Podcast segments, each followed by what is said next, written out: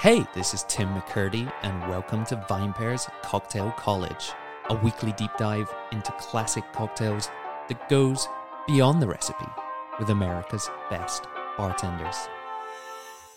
When future cocktail historians look back at this era of mixology, the cocktail renaissance, as we like to call it, they will surely devote some time to topics such as the proliferation of speakeasies and the development of new experimental techniques such as fat washing. In doing so, they will no doubt devote an entire chapter to New York's Please Don't Tell, or PDT, and the drink that's become synonymous with it the bacon infused Benton's Old Fashioned. For those who haven't tried it, the idea of marrying bacon fat and bourbon might not sound appealing. It certainly didn't to the bar's founder, Jim Meehan, when the drink's creator, Don Lee, first proposed the idea. But he was quickly won over, and so too have been the countless guests who now pay pilgrimage to this hidden spot for this very drink. Talking us through every aspect of the Benton's Old Fashioned is PDT's now owner, Jeff Bell. Jeff's been at the bar for over a decade. He's made, by this point, thousands of batches of fat wash bourbon and quite literally taken the Benton's Old Fashioned global. Fire up the griddle, listener, and get the cheesecloth at the ready as we dive in to another sizzling episode of the Cocktail College podcast. Good. So, a man walks into a bar, but before he gets there, he first walks through a classic New York hot dog stand and then a phone booth. At least that's the case if we're drinking at the iconic bar of today's guest, Jeff Bell. Jeff, thanks for joining us, man. Thanks for having me. Happy to be here. Very happy to have you in the studio, this new VinePair studio that we have. And if we're going to keep rolling with that scenario, I'm going to assume that person is probably ordering a Benton's Old Fashioned. Am I right in thinking that's your most popular drink at PDT? There's a high probability if you've been to PDT, you've had that drink. Yes, this is the one. This is the one that people come for, among others. But it's uh, it's it's one of. I mean, PDT. You have one of those classic associations where this is the drink that you have at the bar, and then you have other drinks. Absolutely, penicillin at Attaboy. You know, Exactly. There's, there's things. I found it's very helpful for the bar to have that, and for any bar to have something like that, or a restaurant to have a signature dish, because then you have people. It, it it's like a one line sign off to people. Who are like, oh, you're going to New York, you got to Yeah. go to this place and get that. Yeah, exactly. because you're not going to be like, you should go to this new place. It has this really inventive list. It's going to be a lot of fun, and people are like, whoa, whoa, whoa, whoa, overload because they have this itinerary that they have to accomplish. So it's like, it's like you need a really sharp cadence for each place. Dun-dun, dun-dun, dun-dun. Exactly. You go here, you have this thing. You go here, or what do you mean you went to PDT and you didn't have the Benton's Old Fashioned? What's wrong with you? Do you know what I mean? It's like it's one of those things, and I think that is probably good from a like tourist or people visiting town perspective for yourselves, because like you say, it's an easy call out. Okay, you're going to New York, you have to do this. You have to have this drink there. It's Yeah, great. Exactly. And before my time at PDT, they used to do um, seasonal flip where they would change the entire menu. Mhm. And, and they stopped doing that because they found that even the regulars would be like, what you took that off the menu? I want to have that again. so it's like keeping a few items that are like always there so people have that safe thing that don't want to be, you know, Yeah. venture out too much. You got to do it. You got to have those on there. And, you know, this is a pioneering and iconic drink that we're talking about today for a number of different reasons. Um, I think most of all, popularizing the concept of fat washing. So we're going to dive well into that. But first of all, can you tell us the backstory behind this drink and also your journey into arriving at PDT yourself? Absolutely. If- we were on the record in Fairfax, Virginia, um, what I'm saying might be stricken from the record because it's hearsay because I wasn't in the room when it happened. Yeah. But um, I've I've heard the story many times, and I I started at PDT in 2010, and, Yeah. and the Benton's Old Fashioned predates me by by a, a year and a half or so, and the opening bar at PDT was very. No, everyone was like finding themselves in the industry and what what they were going to do because it was like the frontier. there were great bars like um, Angel Share, Employees Only, Attaboy, Death and Co had just opened, but there were there weren't a lot of. Uh, I mean, there's Flatiron Lounge, and Pegu. There weren't too many. And I'm forgetting some, I'm just l- listing some of the, the key ones that uh, had already been well established before we opened. Um, everyone's trying to figure out what that direction they were going to go in and find their own identity and, and move it forward because no one really thought of it as like a whole part of the industry that could exist or or become what it is. And Don Lee, who created the drink, had this idea, and from my understanding, him and Jim, didn't, Jim Meehan didn't see eye to eye on it being a good idea. Mm-hmm. So the way you know Jim told me was like, I just told Don, fine, work on it, but do it in your house. So Don was like, okay, and so Don worked on it in his house, and and brought it back to Jim, and it was ready and delicious. And Jim was like, you know, had to eat his hat. He was like, wow, this is very good. You know? so it's one of those things where it was that creative. Don's a very creative, technical person, always learning, always kind of like coming up with new ideas, new techniques, and and just like you're not going to stop a person like that because Mhm. they're always going to be doing that. And so they had, he had a good idea, and it worked. And the idea was The idea was to infuse Benton's bacon into um, bourbon. And, ben- and Benton's bacon specifically was kind of coming into vogue in, in the U.S. at the time. David Chang was a big proponent of Virginia hams and, and, and other American cured meats. Well, Benton's is from Tennessee, but at Ssam Bar they used to um, carve Virginia hams like it was prosciutto you know, and serve like little meat plates with American ham.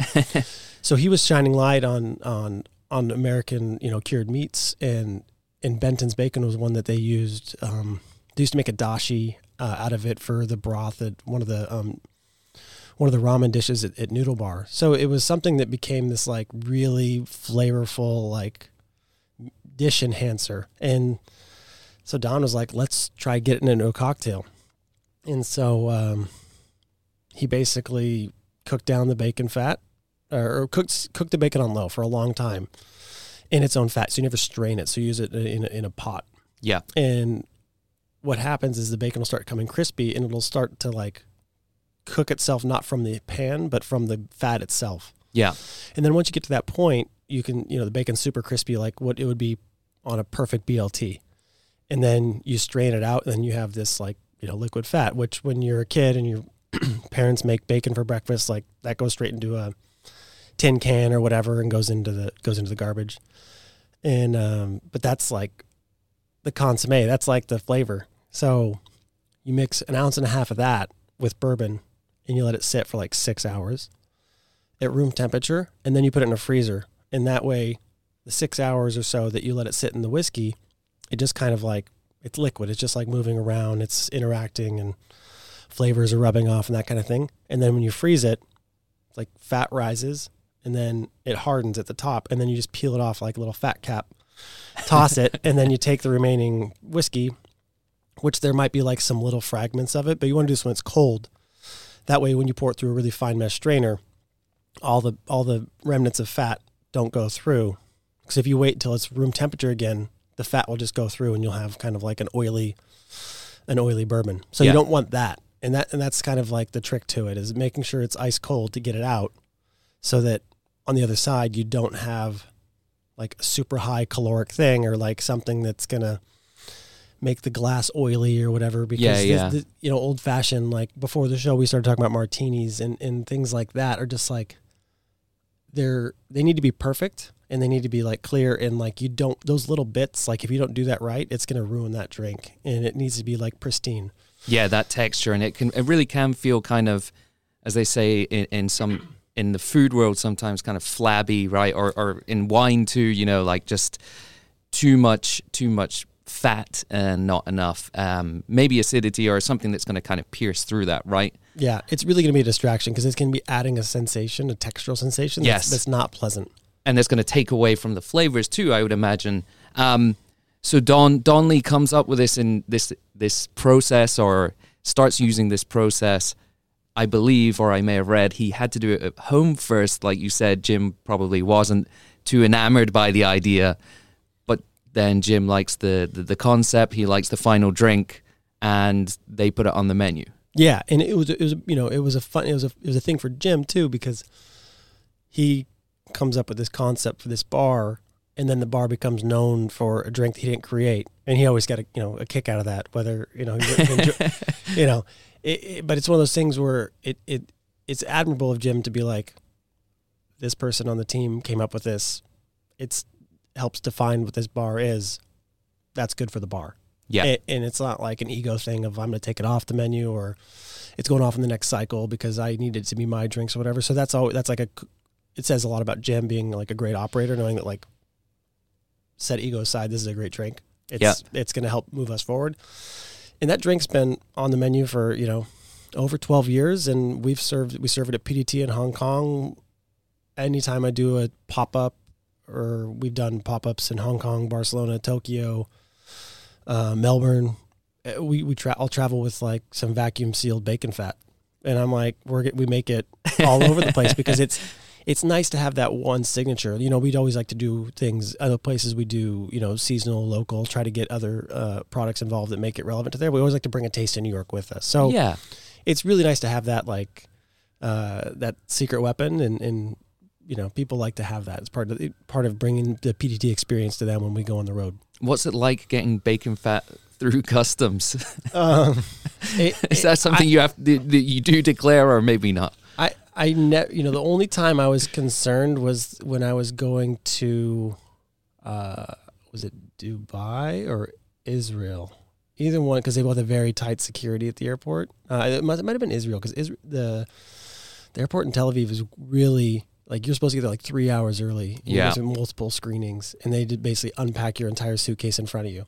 So I was a little concerned about that but it, I've never been it's never been a problem it's always just a weird thing like if because the converse it's a weird thing for a regular person and then for somebody that works at like for whatever country's equivalent of TSA to explain to them that it's bacon fat for that you're going to put into a drink like yeah Yeah, that's a whole thing. That's wild. Um, and so you jo- you join PDT maybe a year and a half then after this drink goes on the menu.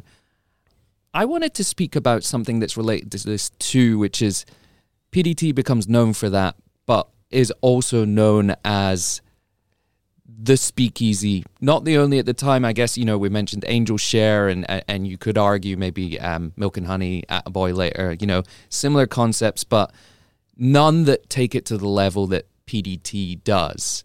And I think that concept has just grown so popular since then. Like, what was that like working then, and why do you think it proved to be such a hit? Uh, I mean, I tried to go to P. I moved to New York in 2009, and probably within the first two months or month that I lived here, my brother who'd moved here before me was like, "You got to go to this bar through a phone booth," and I was, you know, 25 or something like that, I mean, 24. I'm like, "Yeah, yeah, we got to go there." And we, my friend and I were probably drunk, and we were like, "Oh, I think that bar's around here. Let's go check it out." And then we go in, and then no dice, and it can't get in. It's full. So I had it. I had it already had this understanding of PDT as being kind of like this unique, exclusive place. But back then, my idea of exclusive was like, I don't know, Bungalow Eight, or you know, those, I was like, oh, it's gonna be like a cool place, to, you know, where the stars go, or something like that, kind Yeah. of like bright eyed. Um, and then, yeah, once I got involved in there, it just became. It felt very special. It was um, because I I went you know went to college, I graduated, I but I bartended the whole time, and and I just didn't really want to go into the professional field that I kind of signed up for after school, and it just I was like, I'm just going to keep on bartending. So, but I did that, and and this is you know 2005, six, something like that, and um, then if you tell your parents, or not that I really cared too much about what my parents thought, but in general, the perception was you're going to go be a bartender, and then what, or like what's the next thing? Because it wasn't it wasn't a glamorous job. I mean, it's, it's like glamorous, like maybe fun. Yep. People think, oh yeah, that's a cool thing. I wish I could do that like once, not like until you're 60, Yeah, you know, because you don't have too much of an outlet after that. Like it's kind of like, this is a job. You're going to be on your feet. yeah, You're going to be kind of dealing with drunk people for 40 years. Is that what you want to do? So, so I was on that path, but I was enjoying it. And I, but I enjoyed it because I just enjoyed the, the job. I enjoyed dealing with people. I like making drinks. I love that. I love the the energy. And so once I was able to get a job at PDT, it was like I was so proud and I was so excited because I was like, this is special because this is so different from anything I ever imagined my occupation that I really like, I'm passionate about, um, could actually do something more with it. And there's like, it, you know, I started PDT in 2010. They'd already won world's best bar at Tales of the Cocktail. So people refer to it as like the world's best bar. Yeah, And I'm like, I worked the world's best bar. Um, obviously, that's wild yeah. to so think about that. yeah, it was really really a trip, and um, so that that process was was really fun, and I never like took took it took it for granted what what I Mhm. was uh, involved in, and, and and I really kind of bought into the system, and you know, but I started as a barback, and so I was in charge of making the Benton's batch, so I was you know on on on fat washing detail You're very familiar with Every- this every- this entire process. every Thursday, yeah, Yeah. and uh, I think you mentioned something, maybe your brother first bringing the bar up to you. It's funny, I think everyone who's ever heard of PDT or has been to PDT, almost everyone probably has that story. I remember myself, I was um, still based in London working as a chef, and one of my close friends and a colleague of mine, he had just been to New York. I'd never been to New York, and he came back with all these stories of like, you know, he went to Katz's Deli, he went to this place, he went. He's like, I think this this was two, yeah, I think this was 2012. He'd been to Williamsburg. Williamsburg was, you know, this is 10 years ago, and he's told me about this one bar that he went to where they went through the phone booth, and he was like, it was the most incredible thing, and I was like, oh my god, I gotta, I gotta see that one day. Do you know what I mean? It just absolutely. the, hearing about it, the fact that that was 10 years ago and I can still remember the first time I heard about that says a lot about PDT and just the the, the speakeasy movement that followed. Yeah, it definitely was a like lightning in a bottle kind of moment. You know, um, the the the style of of or the design of bars becoming speakeasies or from the outset in in certain places it doesn't it doesn't make a lot of sense. Um, Yep. Sometimes it's it's just just theatrics and it's really New York and, and other cities like Tokyo or London, Paris. Really, any older city that has a lot of character to it is kind of ideal for a hidden bar because if you have a dense population, it's almost like you don't want to have that sign outside that, that big red sign that says bar on top. Yeah. like, we don't want everybody to come in because we want the people that want to come in to come in. Right. And the way buildings are designed and how expensive commercial real estate is, it, it small spaces, sometimes you have to go up like through a little alley, up a flight of stairs to get to a thousand square feet that some landlords can be like, okay, you can have it for this price. And okay, so we'll open a bar there. Now we got to figure out how to get people from the street to here. Um, so people open them all over the place. People love that experience of this uh, transformative experience of Yep. going from one space to the next. And I think when you go to PDT, it's just you're in the East Village, so it's like St. Mark's is an amazing street. It's funky, it's insane, it's it's full of characters. It's always been like that. Every generation thinks that it's like it's dead, but it's just it's just that means you're too old and the new generation has taken over. and it's Exactly. it's the new personalities, the new the new captains of that street. so you walk along St. Mark's is always an experience, and then you go down into a hot dog place. There's loud music, people crushing like high lifes and smashing hot dogs, and and then you go into a phone booth, and then the wall opens up, and you just get like a little glimpse of like a leather, a diamond tufted leather banquette and a brick wall, and you're like, in taxidermy, you're like, what is this place? And then you turn the corner and you see the bar, and it's like there's two bartenders that are just like shaking cocktails or stirring or just, just moving because it's busy, and it's just this like you go through these three these three atmospheres and you're like your environments rather, and it's just it's cool. It's Yeah. cool to have that experience. You feel like an insider. exactly. You cross that door and you're like, there are so many people around here that don't know what's going on in here, and I'm, but I'm here. This is cool. Oh yeah, it you know this is a this tangent, but last summer we did. Uh, well, we're doing another one this summer too. But last summer we took advantage of the Open Streets NYC and created a new concept to to do on the on St. Mark's Place. So on Friday, Saturday, and Sunday, they um they close it to auto traffic, and so we were able to set up a bar. We set up and break it down every day. It's a real hassle. Uh, but we did one out there last summer called PDT Tropical, and it was a Caribbean style cocktails. It was a lot of fun. But I worked every pretty much every shift out there, which was such a departure from the previous ten years where I was working Friday and Saturday nights inside. So I was like, I work every night in New York City, I only see this little segment of the of the drinking population. Yeah. So then last summer I was like, this is what happens out here at night. like, every weekend I was inside. Yeah. like, you know, like it gets wild inside. I mean, not like you know, you get some interesting characters, but outside is like A whole different story. it is unfiltered. Yeah. yeah, that's really crazy to think about that. Just, um, you know, I mean, that's essentially the job, isn't it? You're committing to, like you said earlier, you're, but you're committing to those Fridays and Saturdays being like, okay, I'm, and if you're working in a place like yourself, not seeing the sun go down and you're just, you know, you go to work and then you get out, it's And then, dark. and then you see the sun come up. Yeah, yeah, you see the sun come up though. Yeah. Um, so you mentioned Thursdays, fat washing duty. You spoke us through the process before. I wonder if we can just dial into it a little bit more because this is, of course, something.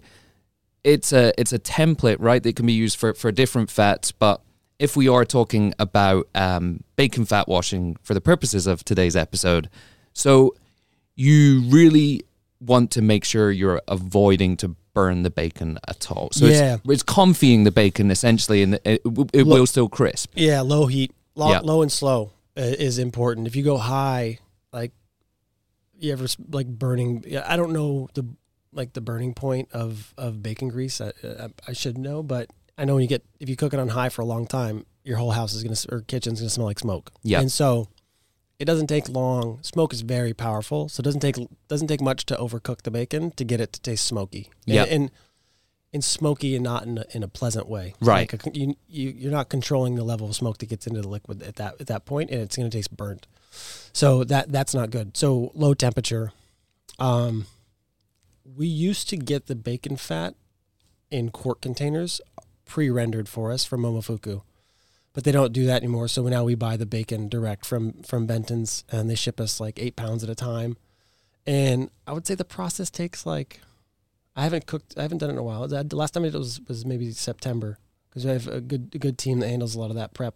Mhm. Um, I would say it takes about forty five minutes. Oh, really? So but that's like eight pounds. Yeah, in, in yeah. A huge in a huge kettle, It- and right. and I just put the kettle um, on a flat top, and that way it's it, it's going to stay even lower. Yeah. Um, just because it's not gonna you're not gonna undercook it. Mhm. So so I just do it that way, And low and slow and and stirring rem- it all the time. Okay, and removing that bacon essentially where it's, you know, by the time you take it out, it will very soon crisp up just by by nature of being out in the air or whatever. But yeah, it's Yeah, it's it ju- crispy. it should taste like perfectly cooked bacon when Mhm. it's done. Like what do you do with the bacon after? we do some uh, Benton's egg and cheese tots. Nice. So it's kind of do a non-verbal or an off menu, like a non uh, a verbal special. You know, Mhm. instead of you know bacon, egg, and cheese, Benton, Benton's egg and cheese. So Mm. put that with American cheese and a uh, and a fried egg on top of tater tots. Delicious. So do that until the till the bacon runs out. and the you, one and a half ounces you said that would be what for one Uh, seven Seven fifty. Yeah. seven fifty, and am I right in thinking it's Four Roses yellow label that you use, or Correct. it was originally? We we've always used as long as I've been there. It's been Four Roses Yellow Label. Mm-hmm. Um, I'm pretty sure that was the first one. Four Roses is a, is a unique bourbon because it's 40% ABV, Yes. and and most bourbons that are really good aren't. There's a few. Um, Basil Hayden's is 40, um, but the, I'm not going to mention the ones that I don't like that are 40. yeah. and, and I don't can't remember everything off the top of my head that's at 40, but bourbon typically tastes really great at 45. Yep. Um, you get some at 50 that are great, and then you know there's some wizards out there that can make it taste great at like 63. You know, like uh, Booker's or something, 67 or something like that. I think Elijah 60 Craig is another one that comes to mind. That barrel proof. Yeah, those those those are hard to find good ones at that strength, but 45 seems to be kind of like that sweet spot. And every category kind of has that sweet spot. Yeah, you for sure.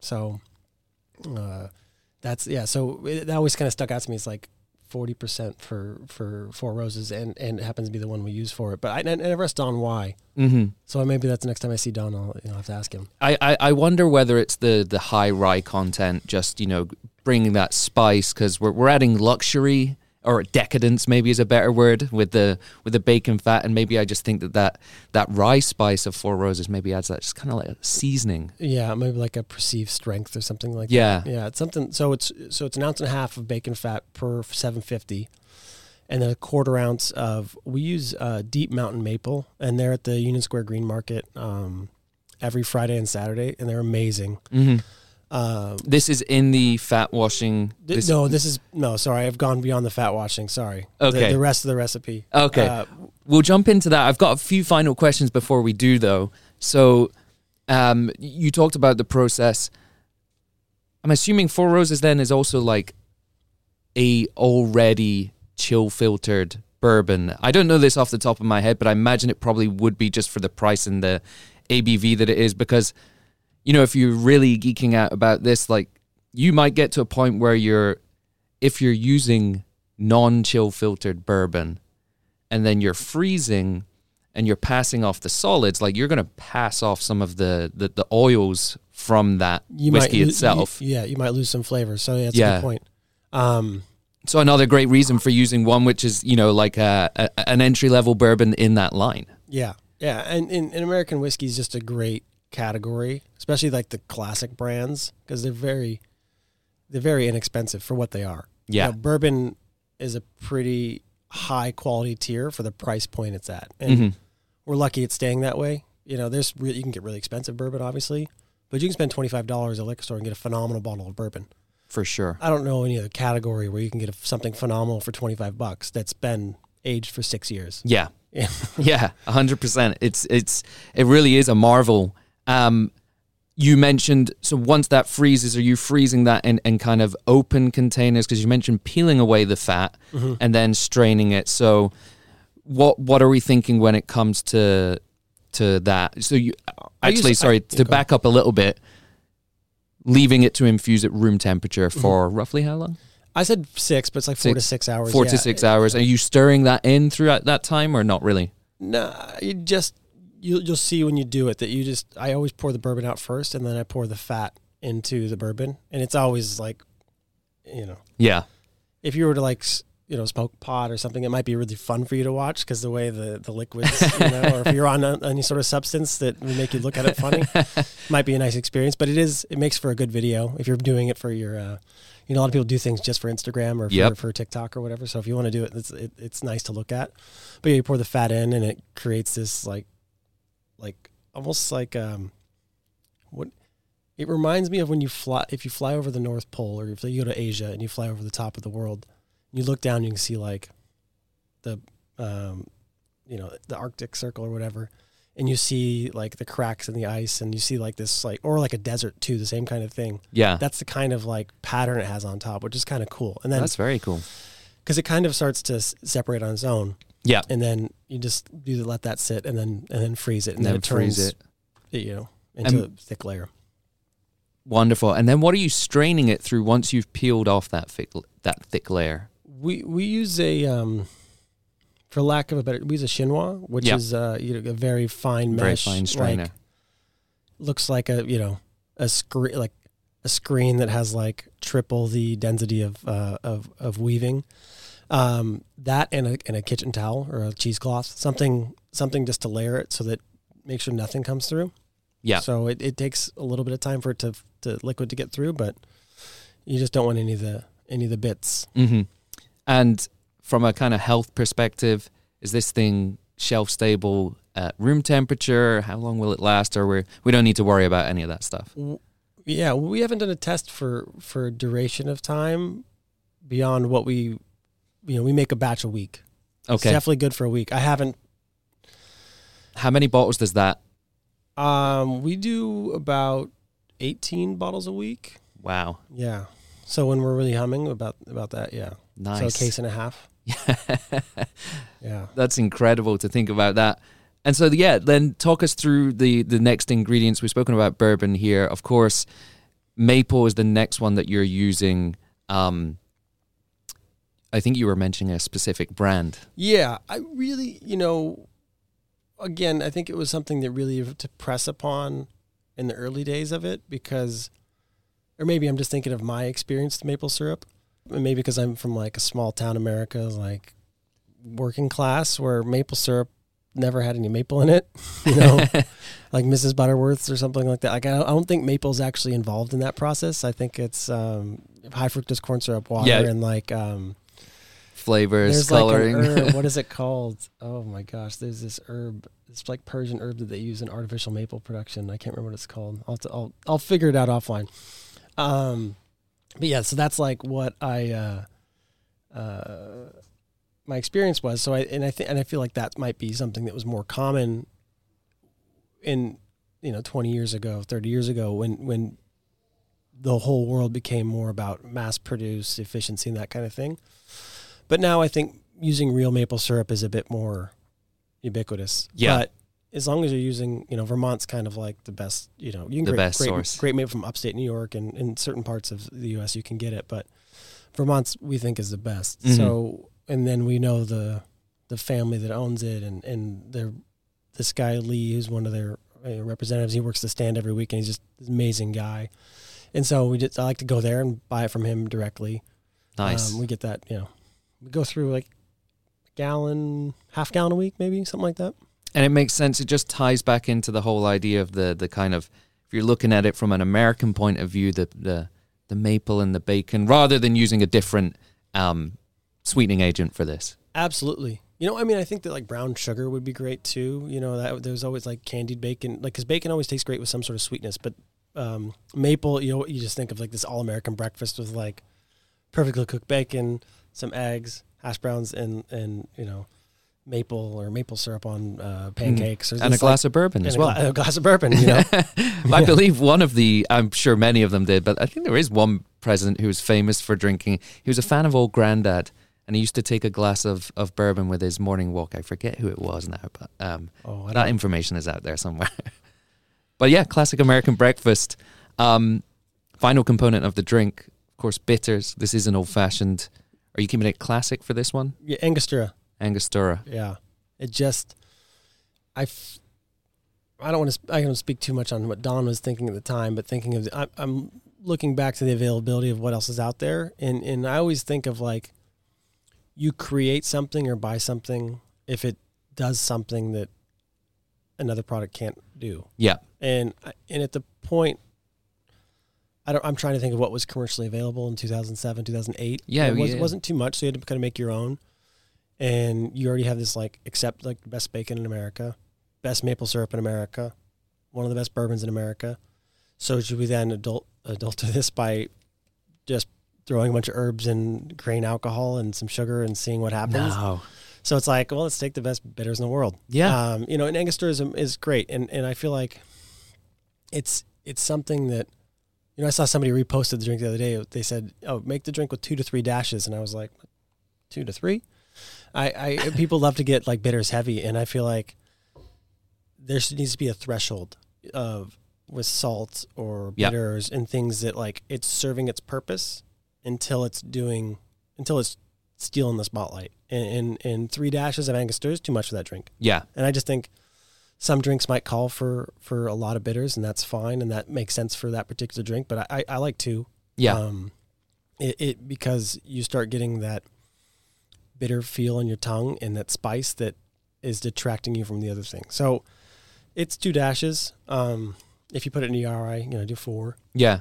I do think as well, I think that's one component of this cocktail that also when it's in the right amount, but but when you can taste it, it does call back to the classic old fashioned because we you know we're changing we're changing the format of the old fashioned here, right? We're we're we're tweaking the other ingredients. So I think it's nice to have that kind of very slight baseline of something that's familiar and and, always pulls you back to the the classic form of the drink. Absolutely, and and that's this is a a, a great drink just to show like the way uh, a bartender's mind works and a bartender that creates a lot of drinks and um, you, you're what you're you're doing is you're you're adding flavor to things that already exist in that drink. So, you know, instead of sugar, you're using maple, which is a more flavorful sweetening agent. You know, you're enhancing the bourbon. Not you know, enhancing means making it better, but you're altering the flavor of the bourbon by infusing something into it. So it's a nice way to make a drink that exists slightly more complex. Yeah. And, and what bacon does, and I'm not like a huge bacon fan. I'm not like, oh, anything with bacon, add bacon. Like, it, it exists. It's good. I have it from time to time. I think it's you know it's exceptional, but it's not a major part of my life. And I'm not you know pork belly, bacon. Things are like buzzwords for some people. Like, oh, I gotta have it. Yeah. but um, what it does, it, it adds this like kind of difficult sensation to describe. You know, it's maybe like umami or something. There's like a Yeah. savory component that it Actually, this is a great point because you know if anyone listening hasn't tried this drink, Gick, I think we should have probably I should have clarified early on. This is not a drink that tastes specifically of or strongly of bacon, right? Like what what what how would you describe the quality that it adds? You were saying umami there. Yeah, there's like a little bit of smokiness from the bacon, but not like not like peat, not like a not like an Islay Scotch, not like a young Islay Scotch. Um, I say young Islay because I love um, Scotch whiskey from that region that's like 18 years old, Yeah. 25 years old because the I feel like the peat kind of wears off a little bit Yeah. and it's a bit more um, approachable for somebody like me. Yeah, for sure. Um, but you get this like savory um, sensation and a little hint of smoke to it, and it's not.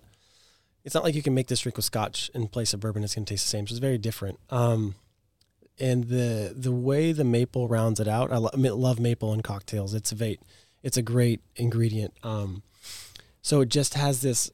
Like I always think of old fashioned stirred cocktails, old fashions, Manhattans, martinis to have like a spherical flavor. Like I want it to be round. Yeah. You know, I really want it to have like this texture is, is, a, is a really important part of those drinks. And I, in, in the texture is enhanced by the bacon infusion and it's not fatty. It's No. almost like, it's like, gets that to that texture that you get when you put a bottle of gin in the freezer and it has like this oily, this Takes on like this more new- viscous yeah. kind of texture where it, it's like once it hits your palate, it takes more time for it to like cover the rest of it, you know. And Yeah. that's that's what I love about this drink because it does that um, more more so than a, than a other like a classic great old fashioned does. A hundred percent. So can you now talk us through as if you were making this drink for us here in the studio today? Can you talk through the preparation, including we have mentioned them, but including the the quantities of ingredients as you're doing so? Yeah, absolutely. So if anybody was listening earlier, you'd really have to uh, have taken notes or or, yeah. or was paused and rewinded it to get to the ingredients because I've gone a little tangential with it. Um, but the important things are, you know, rocks glass, ice, a mixing glass, any sort of vessel will do. Like you don't, like, you can have a nice one from, you know, from Cocktail Kingdom, or you can get one, you know, from Bar Time Store in Tokyo, which ships to the U.S., which make really great ones. You know, you can just some sort of vessel to mix with. Angostura bitters, an orange, um, maple syrup, and the bacon infused whiskey. So you can get the. I, I recommend Benton's. You can buy it direct from from them. You can call them. There's like a lovely woman named Deborah Hi that answers the phone. Deb, Deb. Southern woman, and you know I call an order from her, uh, and they ship it out like that day, so it comes within a few days. Nice. Um, so it's a nice treat. And then you can use some for this, and then you can well you can make breakfast some Sunday morning or Saturday morning, and cook eat the bacon and have this for the a nice byproduct to have around the house. So you lay out your ingredients. Um, you know the typical way to build is smallest to largest. Um, so that way you're not messing up. You know, at home you're not wasting your precious bourbon. If you're in a bar, you're not you know wasting the most expensive item. Um, yes, two dashes Angostura bitters, um, a quarter ounce of maple syrup, um, and then you want to make sure all that maple gets out because it's very viscous. So, like let let all those drops get in there, and then two ounces of the bacon infused bourbon. You know, add ice and stir, and then um, I like to keep my rocks glasses in the freezer. Behind the bar at PDT, we have a glass chiller. Most bars have that. Um, and we use big cubes. We buy them from uh, Okamoto, Shintaro Okamoto in Long Island City. Nice. They're not essential. They are. They look great. They're perfectly clear. The aesthetics. It, it helped. It, I think an old fashioned looks really great on a big cube. Um, can you make it on Kold-Draft or ice from your freezer? Yeah, absolutely. Like it, it's fine. Um, so I, I, if you have that or you get an ice mold, um, many kitchen stores sell them these days. That it it helps. Um, so there, you mix the mix the add ice to your mixer, your mixing glass, stir it, thirty seconds, and then strain it into pull. You know, keep the rocks glass in the freezer until you need it. Rocks glass out of the freezer, add ice to that, and then strain uh, the drink into the rocks glass, and then just give it a little little twist of orange. So we cut the orange. I cut I use a knife and do like discs the size of a quarter. And I don't do a big peel. And then all I do is I just squeeze it to express a little bit of oil over the top. I don't rub the rim of the glass or get all crazy with it or like it, it just needs a hint of it. Mhm. Um, I find that citrus oils in abundance uh, become quite bitter and, and distract from the drink itself. Um, so I, I like it to be quite simple, and and then I just set that little orange peel coin on top of the ice cube, and that way you have a little bit of a orange aromatic as you drink, Mm-hmm. and this helps. You know, it looks it adds a little color pop to you know a brown liquid in a glass, Very nice. And then we're ready. and then you're ready. Yeah, and Ready drink, to dr- enjoy. and drink quickly. You know, uh, not like uh, recklessly fast, but um, you know, it's it's not going to get any better. Yeah. Uh, you know, so really like something like that. It's like ten minutes. It's going to be good. yeah. Probably the first five. Not that you should. I'm not advocating to like, Go wild, but but for if you want to really enjoy it, it's the longer it sits in ice, the worse it's going to get. Yeah. You know, I don't know how many times I've gone to a table to like pull glasses, thinking they're done, and they're like, "Oh, I'm still working on that." You're like, "Okay." I mean, there's no ice left in the drink. Like it's all it's all melted. I'm like, yeah. it's just it's like 90% water, 10% cocktail at this point. Like that that's, that can't really Mm-hmm. Be that good. Um, but yeah, I, I I'm a fan of eating eating food while it's hot, drinking cocktails while they're cold. Yeah. you know, and talking about them afterward instead of like sitting, eh, you know, for 45 minutes with the same cocktail in my hand. Like Mhm. that's uh, Yeah. it, it's not going to take whether it's served up or on crushed ice or any anything is, or if it's a hot drink like you drink your hot coffee when it's hot I, like there's a temperature temperature is a very important part part of the thing about any sort of great food or drink you know it's like you know sparkling water is best from the fridge Yeah. um coffee you know tea's best when it's hot like you know so i just think acknowledge that and drink drink it that way Fantastic. So before we jump into the next part of the show, any final thoughts on the Benton's Old Fashioned, Jeff? Oh, other, you know, it's also my favorite drink to have ordered. You know, one there was one night years ago where we were like going for a sales record, and these eight guys came in. Our biggest booth holds eight. It was like twenty minutes to last call, or maybe thirty minutes to last call, and we were like so close. And they sat down and they were eight old fashions, eight Benton's old fashions.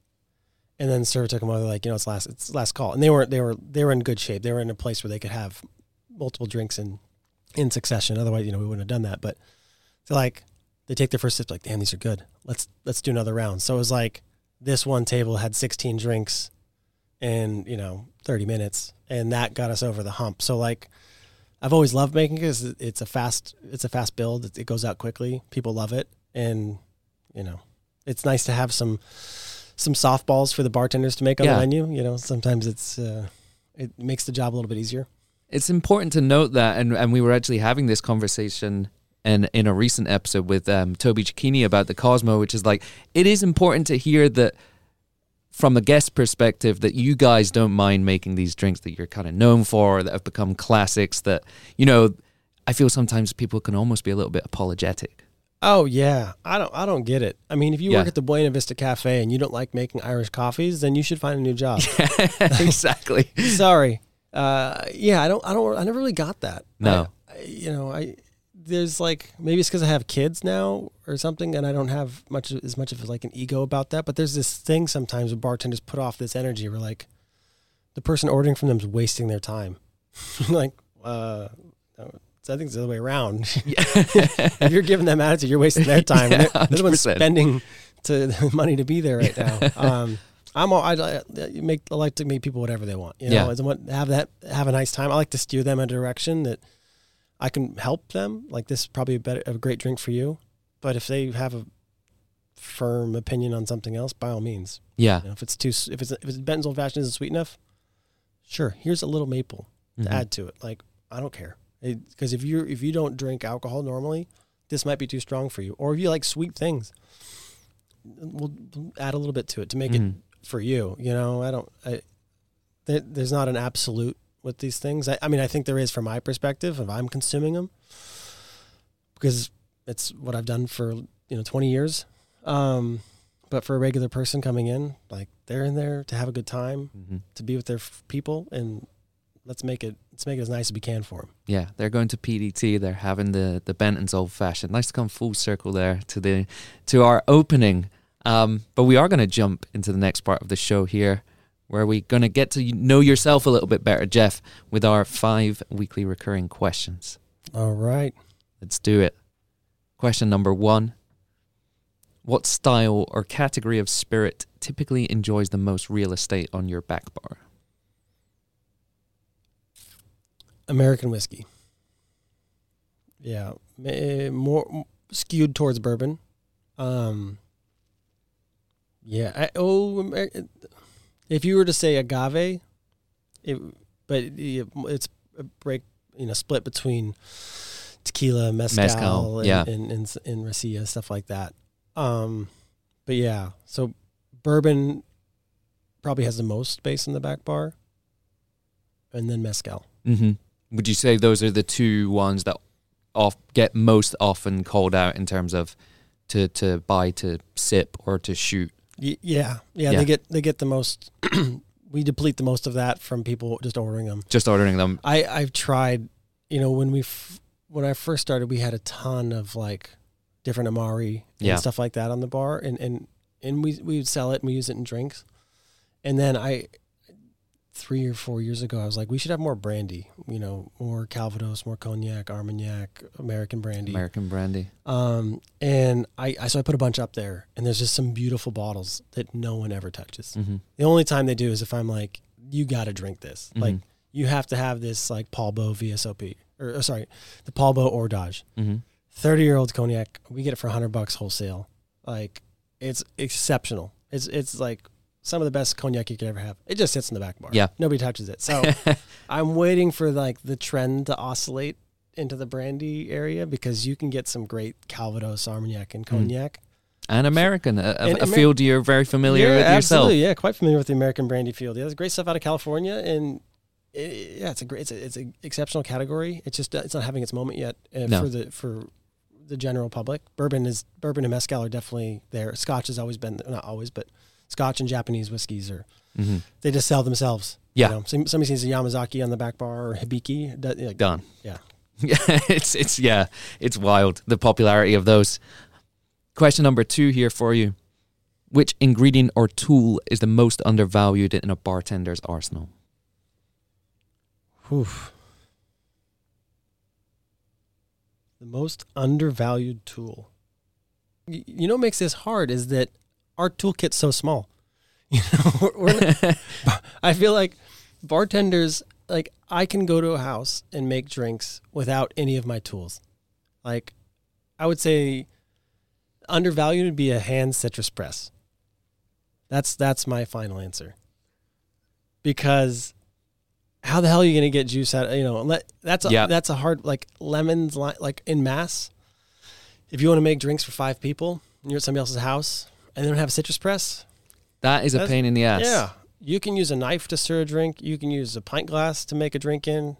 You can Mhm. use a tea. There's all sorts of things you can find in the kitchen to Mhm. to finish that process.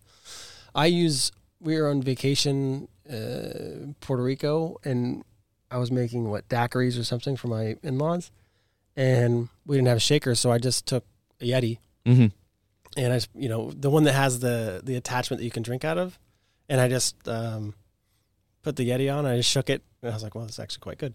And then unscrew the cap, and then it already has a little bit of a filter on there, Yeah. so I just use that as the, as the cocktail shaker. So I would say most of the tool, like I have really nice tools, but that's just like a luxury. I like to have you know good equipment to, to Mhm. work with, but they do very simple things. Like uh, I, bartending is like that. You know, Mhm. it's like you're shaking, it's you're doing this or you're doing that. There's not, you know, I'm so with you on the on the press. So not too long ago, recently here at the VinePair office, Cinco de Mayo, I think it fell on a Thursday this year, and we're like, okay, I was like, I'm gonna make margs for the office. You know, it's classic, and went across the street to the deli to get some limes. Their limes were terrible. Yep. They were pretty hard. You know, obviously limes are expensive at the moment and everything that's going on there. But I was like, okay, at least I got together maybe 12, 13 limes. Came back. There were 12 of us in the office at the time, I think. And I was like taking orders from people, go to make the drinks, have everything laid out. Where's our citrus press?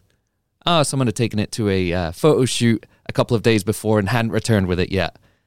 I was squeezing these hard limes by hand. It's the worst. It was so so, bad, and I was getting some of the limes. I was getting maybe a quarter, half an ounce of juice out of max, just because of how bad they were. Yeah. It was terrible. Mhm. Yeah. so as soon as you said that, I'm like, I am with you on this one. Yeah, I think it's so, and you get get get a good one too. Like the Sur La Table the, on their website, they have a nice. It's like a double jointed one, so it really gives you a lot of leverage to get the maximum juice out of it. But yeah, that's I would say that's the most underrated because every, people don't think about that one because everybody's gonna have a commercial juicer in their Yeah. house where they you know some in, in their house or sorry, in their bar where they're there's a prep person or somebody's you know juicing it so you have all this juice on hand before you open. Yeah. Some bars have like a Hamilton Beach like press on the bar. Um, but yeah, once if that thing breaks, you're in a you're in Yeah, tough shape. yeah, yeah. It's rough. Question number three What's the most important piece of advice you've received while working in this industry?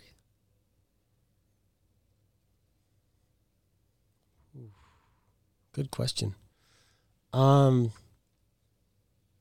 I don't know if there's like one singular piece that that has changed like the way I thought. I think that I, you know, I learned a lot from Jim at PDT. Uh, there's a guy named Jay Fleming that I worked with at McCormick McCormick's Fish House and Bar in Seattle from 2005 to 2009 and he was like i was in my early 20s and he was in his late 40s early 50s and he'd been doing it for a long time and those two people taught me so much. And jay taught me a lot about just how to deal with people like how to cut people off how to organize your bar station how to be efficient working your way from one side of the bar to the other instead of just walking from one side of the bar to the other. So he just gave me little like he was a great teacher. He was very tough on me, um, which was probably good for a 22 year old. um, kept me in line, but that lot, I wouldn't be able to do what I've done today if I didn't have that kind of training. Like that's how to manage a bar, the physical part of a bar is very difficult, and it's something that's it's hard to train because it's like bartending is a trade in that way where you think of like you're kind of like an apprentice and you're you get better over time you get more skilled at that thing the, the kind of intangibles you'll see it you'll see an old school bartender at, at certain places around the city and you're like damn that Yeah. person's great. Like they they just somehow cut that person off and then they told them a joke and now that that person just got cut off and they love that person. It's like how how does that happen? Like that's that's a skill. You have to be very you know firm and diplomatic. Yeah. um, that's difficult. But you know so the, of the act of bartending jay taught me t- a ton of stuff. And then kind of more in the, the the optics and business of bartending and like patience. Jim taught a lot you know about kind of just putting yourself into this place and and and help grow the bar help- let the bar help grow you and have this kind of um, cohesiveness like uh, mutual beneficial relationship with the place you work. And and that that turned out to be really well. And you know jim is always very good about te- um, tempering my uh, ambitions. You know, like that might not be a good opportunity for you. Think of like like it's a TV show. Okay, what's the cast? What's the premise? What's okay? Yeah, this sounds like a Real Housewives situation. I shouldn't do that. You know, Yeah. things like that. Like very a very good mentor of Mhm. like because when you're when you're a young bartender or a young person, the the first bit of attention you get, you're like, oh man, I'm amazing. Yeah. this is great. I'm gonna go after this. But it's like not taking a lot of the opportunities was was really important. And just kind of, you know, and I stayed put. I worked, I mean, I've been at PDT 12 years Yeah. and it's been great. I could have done other things.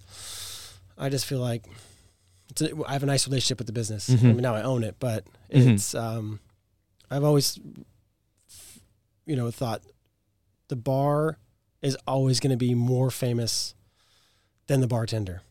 The only time it's like not is like Jimmy Buffett's Margaritaville. You know, where, where Jimmy, Yeah.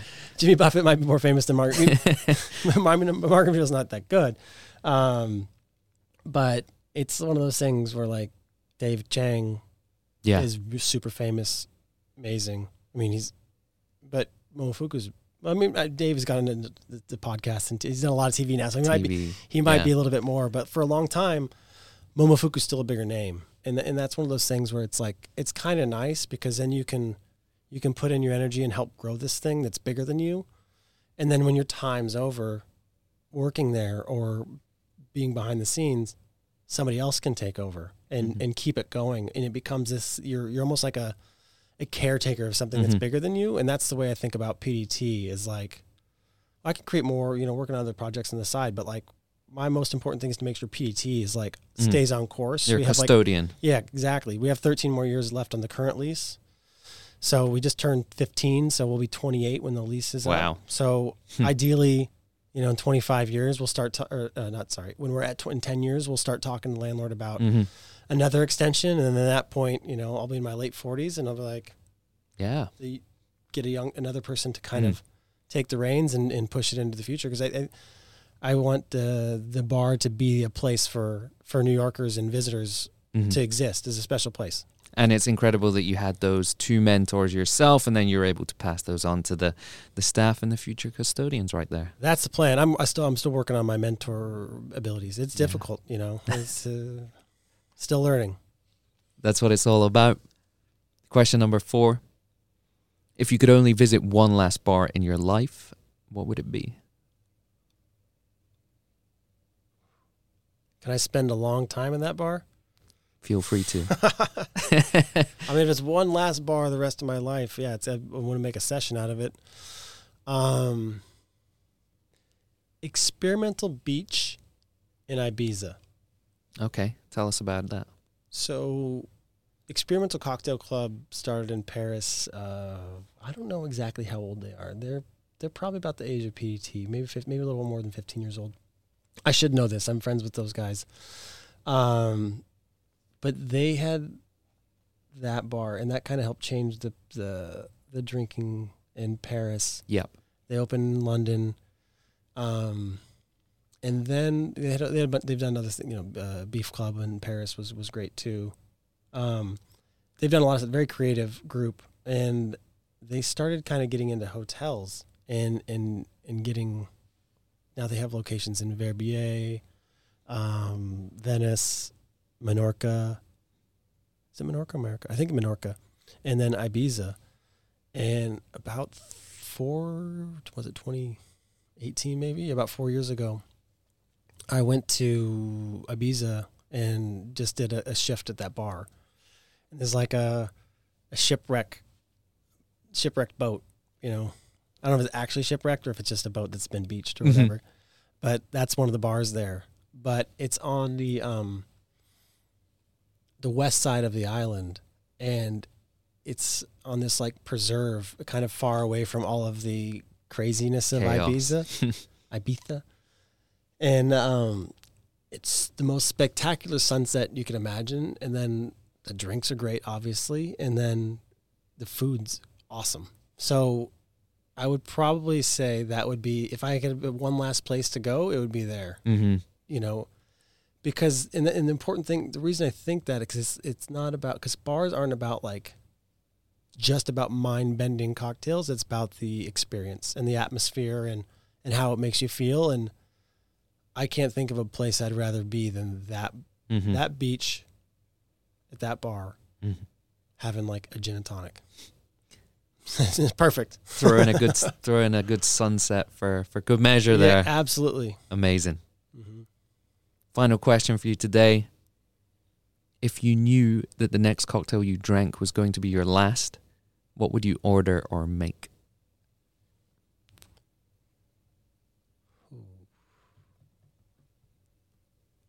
I'd probably have a Negroni, but I would, I would have a double. So I would make if I could make it for myself, I would put two ounces each of gin, vermouth, and Campari into a bottle, and I would keep it in the freezer, a little bit of water, Mm-hmm. and then I would pour that over. It would be it needs to be a big glass because it's six ounces, six ounces and change of liquid over a couple large ice cubes, and I would probably that would be my last drink. Mm-hmm. It's a And good I- way to go. I'm cheating with the double, but hey, no, that's one drink still. Just a very big one. I yeah, I'm, I, I go with that because I just I, I love a Negroni. Mhm. Um, It's obviously a very trendy drink, but it's also it's something you can't like a mojito or Mhm. gin. Like I, probably drink it so fast because they have to be so fast. And then a Negroni, you can Can drink sip. a little bit. Yeah, sip. Yeah. Yeah. So I think you can really savor that. Mm-hmm. Which you know, whatever position you're in, where it's the last drink. I don't, know how much you want to savor that moment you're in or not. I guess it depends. But it's a good. I yeah, I'd make it big. I think you have to. Yeah, a double, whatever it is, it's a double. There's a, there's a, a really great former bartender at PDT, uh, John deBary, Mm, yeah. and he's got a great. Like, he used to have a great order. He would order a double, um, a double Kanzai kick, rocks, no rocks. So it's a sour that he came up with with when back when Yamazaki 12 was affordable. It was Yamazaki whiskey, um, Madeira, lime, and orgeat. So it's kind of a play on a Cameron's kick Yeah. exceptional drink. Um, but if you do a double, important to a rocks glass with ice, it won't fit. So it would double Kanzai rocks, no rocks. So it makes, it makes me think of John. He's yeah. you should have him on here. He's he's a great. Gr- yeah, great guy. Yeah. Also does a little bit of work with myself at the uh, LA Spirits Awards there. So, Oh, shout out to those guys. Oh, awesome. Yeah. Well, Jeff, thanks so much for joining us today. This has been a lot of fun. Yeah, no, it's been great. Thanks for thanks for having me. It's really nice to be here. Nice to have these conversation, and uh, good questions at the end. Really made me think. I'm sorry for anyone listening that I, I paused for a long time. Maybe they'll edit that down, but I definitely gave it a lot of thought. Well, thank you very much. Let's go. Let's go grab some hot dogs and, and some bacon infused bourbon. There we go. Okay, that was a lot of info, but here's the good news. Every single episode of VinePair's Cocktail College is also published on vinepair.com as a transcript, so you can check it out there all over again. Also, if you enjoy listening to the show anywhere near as much as we enjoy making it, go ahead and hit subscribe. And please leave a rating or review wherever you get your podcasts, whether that's Apple, Spotify, or Stitcher. And please tell your friends. Now for the credits. Cocktail College is recorded and produced in New York City by myself and Keith Beavers, VinePair's tastings director and all round podcast guru. Of course, I want to give a huge shout out to everyone on the VinePair team. Too many awesome people to mention, they know who they are. But I want to give some credit here to Daniel Grinberg, art director at VinePair, for designing the awesome show logo. And listen to that music. That's a Darby Seaside original. Finally, thank you, listener, for making it this far and for giving this whole thing a purpose. Until next time.